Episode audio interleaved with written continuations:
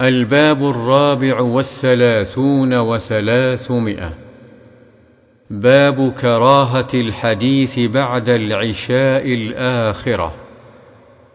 والمراد به الحديث الذي يكون مباحا في غير هذا الوقت وفعله وتركه سواء.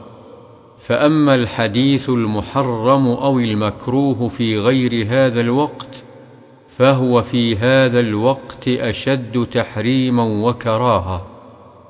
وأما الحديث في الخير كمذاكرة العلم وحكايات الصالحين ومكارم الأخلاق والحديث مع الضيف ومع طلب حاجة ونحو ذلك فلا كراهة فيه بل هو مستحب.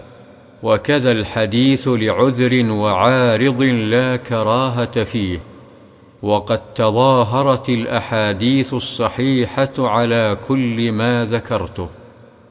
عن أبي برزة رضي الله عنه أن رسول الله صلى الله عليه وسلم كان يكره النوم قبل العشاء والحديث بعدها متفق عليه. وعن ابن عمر رضي الله عنهما أن رسول الله صلى الله عليه وسلم صلى العشاء في آخر حياته فلما سلم قال أرأيتكم ليلتكم هذه؟ فإن على رأس مائه سنة لا يبقى ممن هو على ظهر الأرض اليوم أحد. متفق عليه.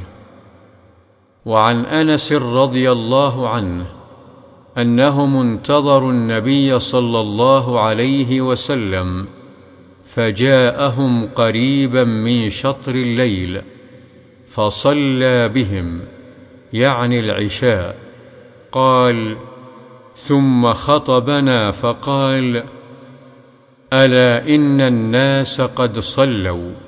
ثم رقدوا وإنكم لن تزالوا في صلاة ما انتظرتم الصلاة. رواه البخاري.